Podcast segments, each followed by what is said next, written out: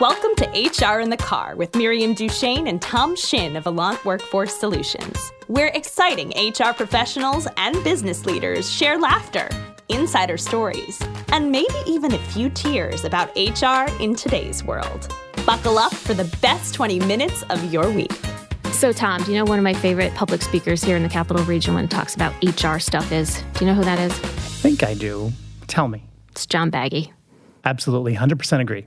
I mean, I try to make sure I go to every event he has locally, and maybe even not locally. He's talked at SHRM National, and he's all over the place. But he is one of the most lively speakers. I mean, he runs across the stage when he's talking, and the stories that he puts with all of the examples of all the things that could scare us as an employer, but also help us as an employer. I just, I never miss a time to talk to him. So I'm so excited that we have him today. Well, and listening to some of his stories, it reminds me of those in person presentations. You're always left laughing, not in a mean way, but you hear the stories and you're like, I can't believe this is true, but I know that it is. Absolutely. And almost sometimes it's like, oh, okay, there is something worse that could happen to me or my business. so, yeah. yeah. So, yeah, I want everybody to listen really carefully because there is an amazing story towards the end that he talks about that would be in his book if he ever wrote one one day. Oh, that was hysterical. I can't wait to share. Welcome, John. Thank you so much for joining us today. John is an attorney at Bond Schoeneck and King and is based here in Albany, New York. Many people have seen him or heard him speak at local and national events related to human resources and employment law. So, John, thanks so much for joining us today. Thank you for having me. So, John, I'll start with the first question. We know you're an employment attorney, but if you're at a cocktail event, not maybe a business related thing, but more of a social thing, how would you describe what you do as your job to other people? Well, in a nutshell, I would generally say almost exactly what you just said. I'm a management side labor and employment lawyer. That usually gets me a somewhat perplexed look. and then I explain that I help employers achieve and maintain legal compliance by counseling them, advising them, representing them in litigation, pretty much the full gamut of labor and employment law. So, another thing about that is when you say the management side, explain what that means to people who might not actually know what that means. Sure, absolutely. Um, our firm doesn't represent individuals, it only represents employers.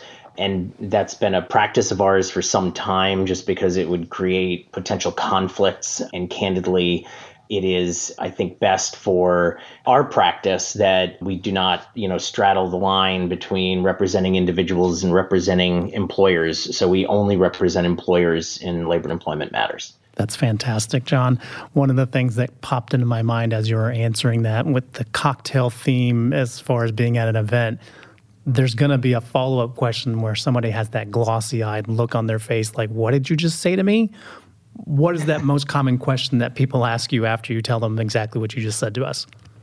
Generally, the question I get most is, "So, what exactly does that mean?" and I said, "So, if if somebody sues their employer, I represent their employer, and you know, also advise clients on labor relations matters, which means issues involving."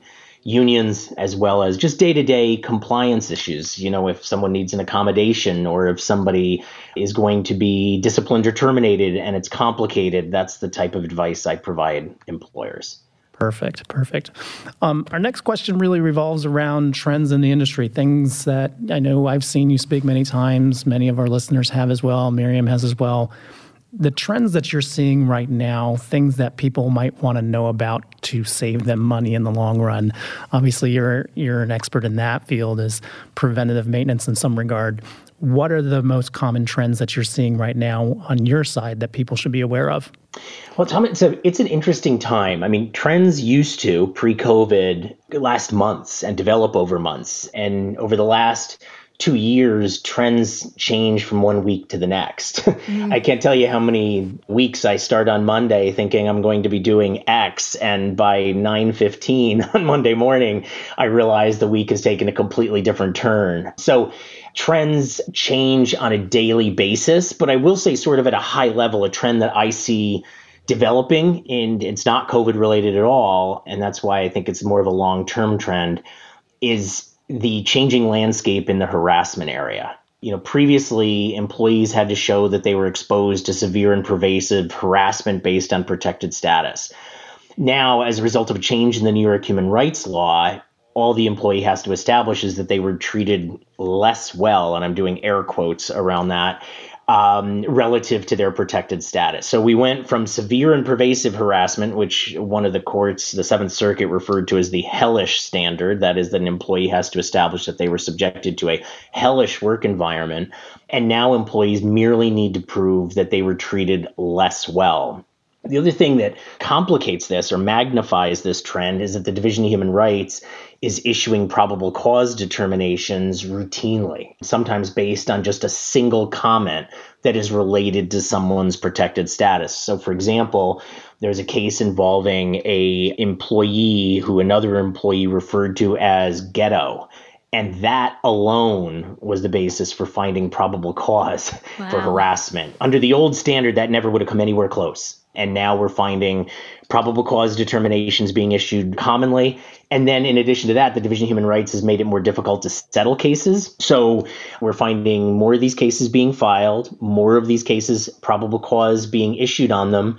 And then they're actually going to a hearing as opposed to being either dismissed or or settled. So it's I think it's only a matter of time before employees catch on to this, and we're going to see even more complaints being filed based on rather discrete issues that arise in the workplace. So I, I will say the takeaway for that, from my perspective, is something I've preached for years, but takes on a greater importance now is training and education. And unfortunately, I think because of the requirement that every private sector employer do harassment training every year, a lot of employers have turned to sort of a check the box training because they have to get it done every year. Every employee has to go through it, new hires have to go through it.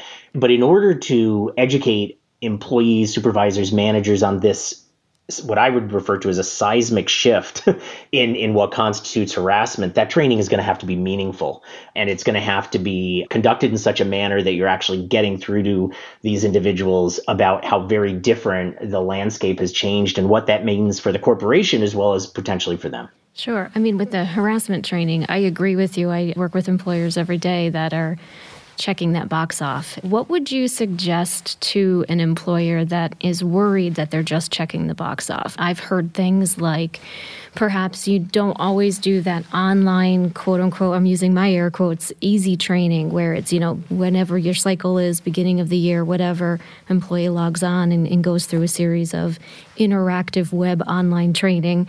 I've heard suggestions where you mix it up every year, and perhaps one year it's an online training, another year it might be in person with a paid professional leading the training. What would you recommend to employers to make sure that they're not just going through the motions and that people are actually, one, taking this seriously because it is important? It's important not only to the business, but frankly, if the business doesn't exist, the livelihood of all of those employees is in danger as well. And I don't think employees think that way. Yeah, absolutely. Well, I, I basically recommend what you just suggested, Miriam, and, and that is a combination. I mean, I'm I'm very conscious of the fact that in-person training can be expensive, and that it, it's not realistic that it's going to be in tr- person every year. I will say I have some clients that I do their harassment training for them every year in person. I would say more commonly our clients have a combination where it's they use a web-based tool and we have one that we've developed for new hires. And then every other year we do in person, and then they use the uh, web based training in the off years. You know, I've done for the last two years, even my my quote unquote in person training was being done virtually via Zoom. Sure. And so I completely switched up our approach where, you know, I was doing polling, you know, where we ask employees mm-hmm. to, you know, answer poll questions. And I think the key is really that you just can't pull out the same training every year that you can't just you know have people answering questions at the end and thinking they learned something. I'll give you a good example. I did, and this is going back years before the training was required. I did this training for a client who had done web based training for years. They had one issue pop up that concerned them, so they wanted me to train all of their their staff. And I went into the first training with the HR person saying, you know, they know this stuff. So, you know, there probably shouldn't be any pushback you know, they may not even have many questions. And it was anything but. Mm. Like I, I walked into this room and it was like these people were hearing this for the first time.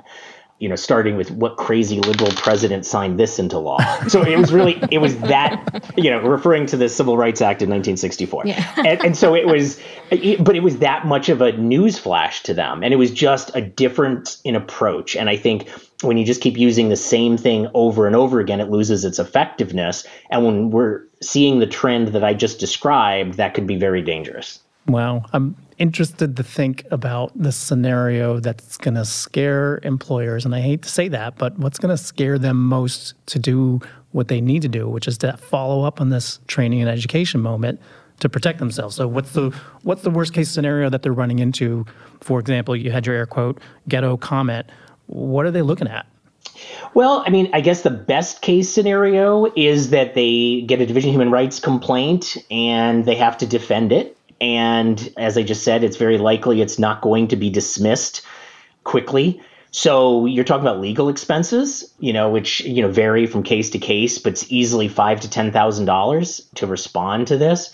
And then, you know, if you try to resolve it, you're talking about additional costs, potentially in terms of some form of payment for damages to the employee. Although I will say we do need to bear in mind that even though they're finding probable cause for the use of just one word, the employee is going to have a hard time establishing significant damages from just one word, right? right? Um, but but the cost associated with defending this, and candidly, as one of my clients reminds me frequently, it's not just the dollar value cost; it's also the time that this is consuming when the business is you know busy and HR uh, folks need to worry about recruiting and staffing and all the other employees, and this is a time suck. But the worst case scenario would be you go to a hearing and there's a finding against you. That becomes a matter of public record for one, and uh, you should could potentially have to pay damages to the employee. I think the public record piece of it is something I would highlight in addition to the dollars and cents because that's that's so critically important these days with everyone worrying about employment brands and the reputation on, you know, social media and Google and all of those types of things it could definitely harm their business both from that dollars and cents like immediate pain in addition to potentially future pain if it's not perceived in the right light and people get a, a sour taste in their mouth about that organization and, and what they are as an employer. Especially when you think about how we tell folks constantly in our blog and in our email campaigns that we send out to folks about the importance of transparency and saying that we're going to do this and following through in those actions and something like this comes out and it goes completely against it now you've just destroyed all that work all that effort. Absolutely. Well and one other thing uh, along those same lines i was saying there are changes in the way the division of human rights are handling these.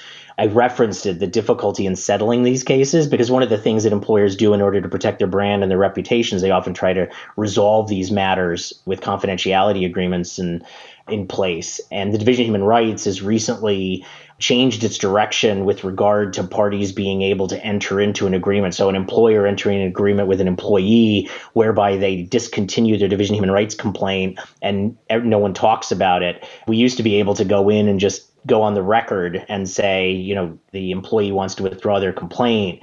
Um, now the division makes the employee go on the record and explain why they're withdrawing their complaint, which would re- involve disclosure of the confident, what we would like to be a mm-hmm. confidential mm. settlement so many different directions that can go.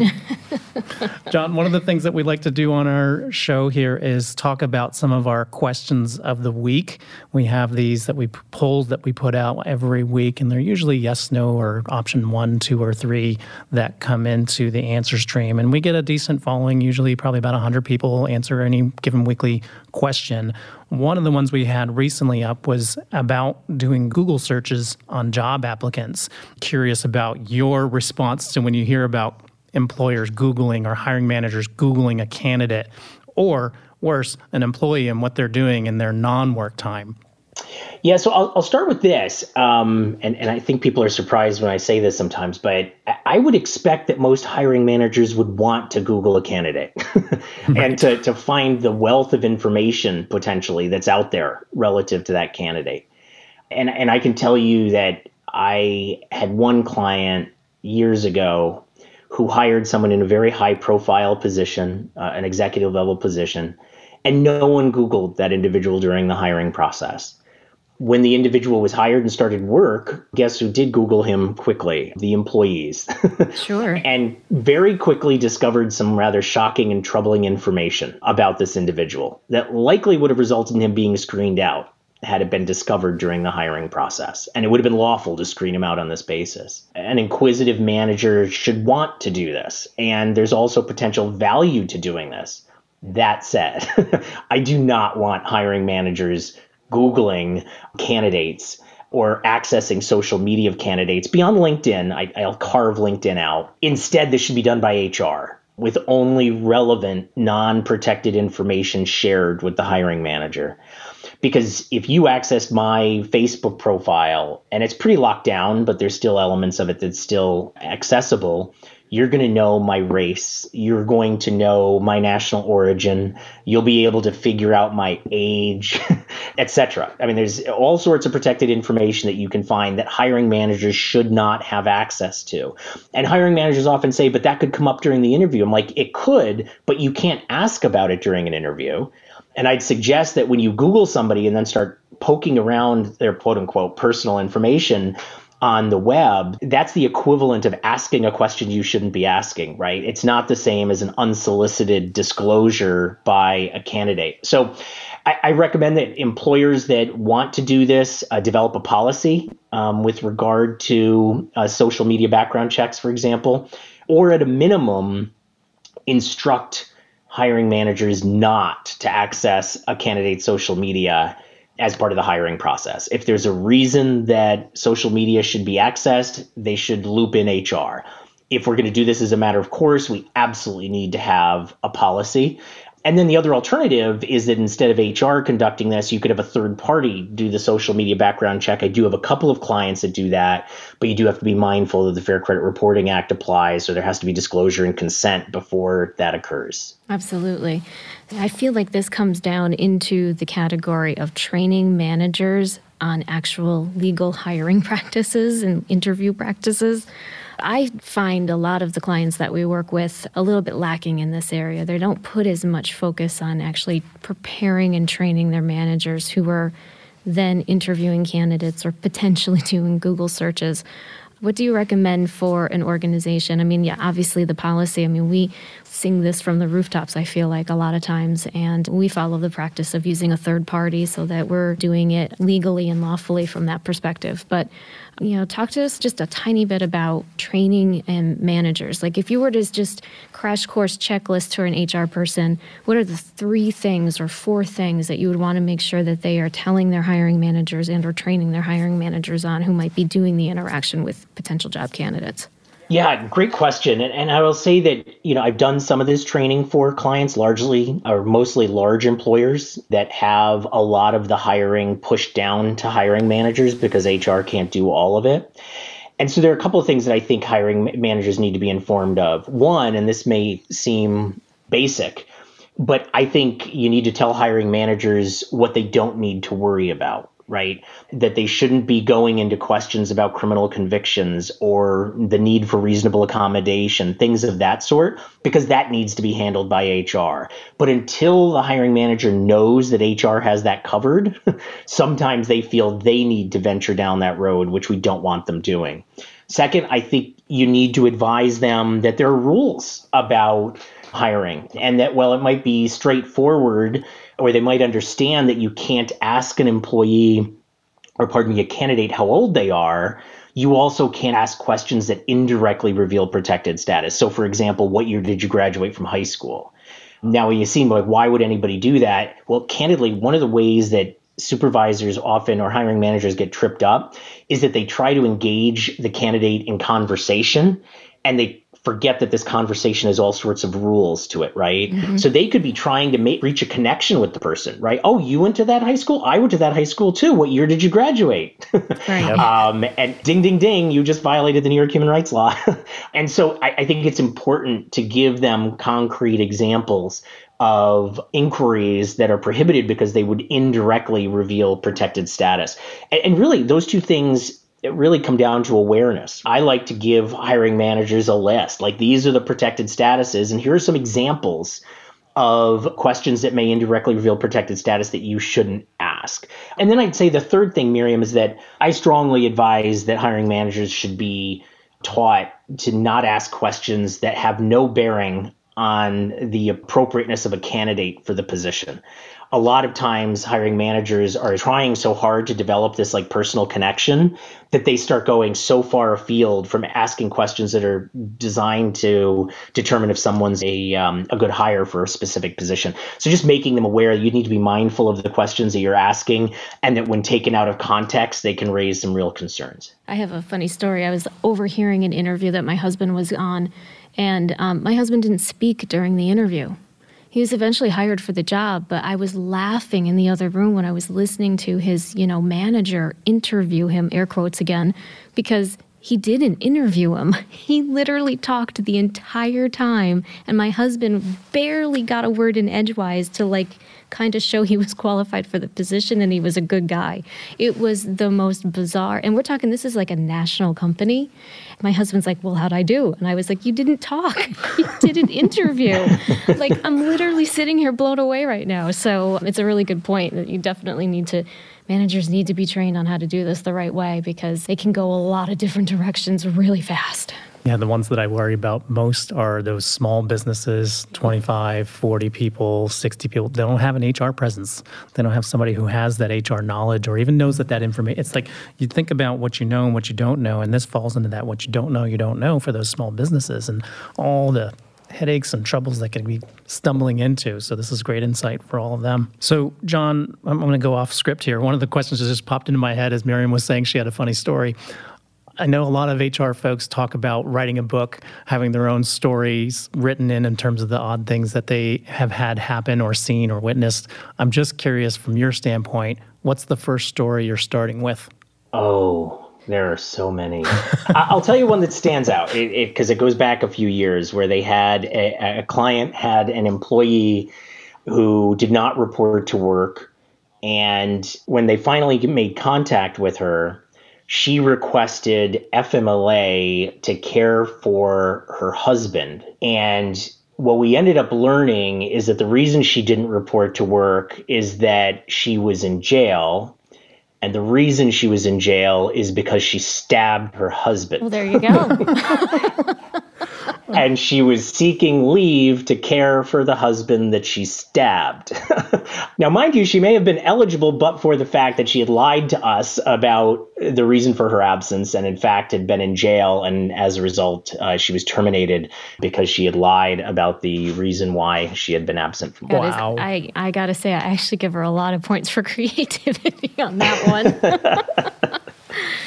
So, in closing, we always are curious about how people stay educated and stay on top of things. Is there any good HR article or book or podcast that comes to mind that you either are a regular subscriber of or just something that you've come in contact with more recently that you might recommend to others, especially obviously people in the HR and business owner circles?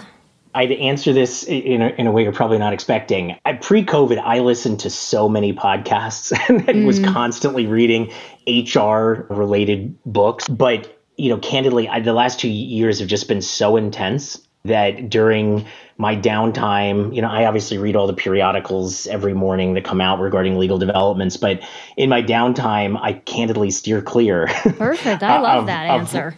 of, of, reading those books. But I, I will say there are two books that are, you know, business related also time management related that I'd highly recommend. One is very popular, I know, Essentialism by Greg McKeown. I, I describe it as to people as the art of saying no, yep. because mm. people feel, especially young professionals, feel the you know need to say yes to everything. And I think it is really important to learn how to draw appropriate boundaries so that you can maintain a healthy lifestyle.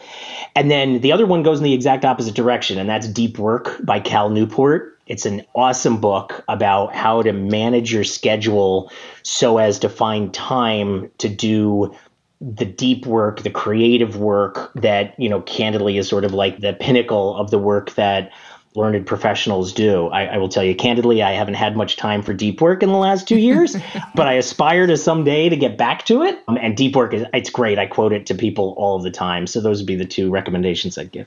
That's awesome. I love the Greg McKeown book. I, I, enjoyed Essentialism very much.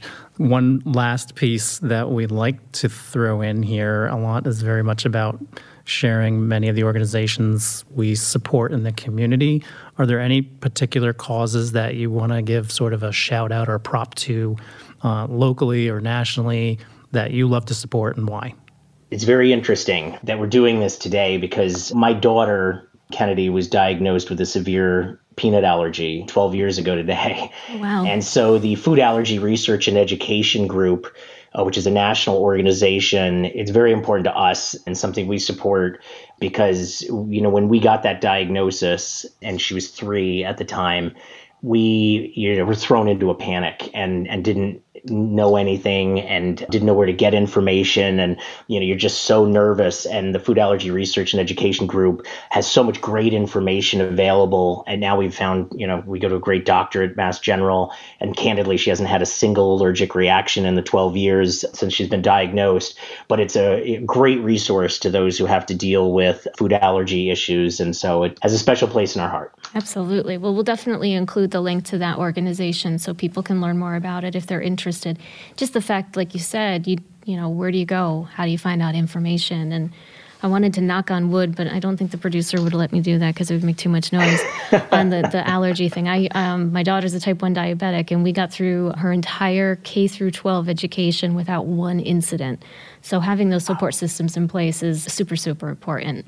So, John, thank you so much for your time today. I always make sure that when you are speaking locally, if I can get there, I get there because you are incredibly informative, educational, and quite frankly, very much fun to listen to because your stories are fantastic. And you do it in such a way where you protect the innocent and the guilty by, you know, telling your stories in such a way where people can really see real world application without um, incriminating anyone. So I just want to thank you so much for your time today. We really appreciate it.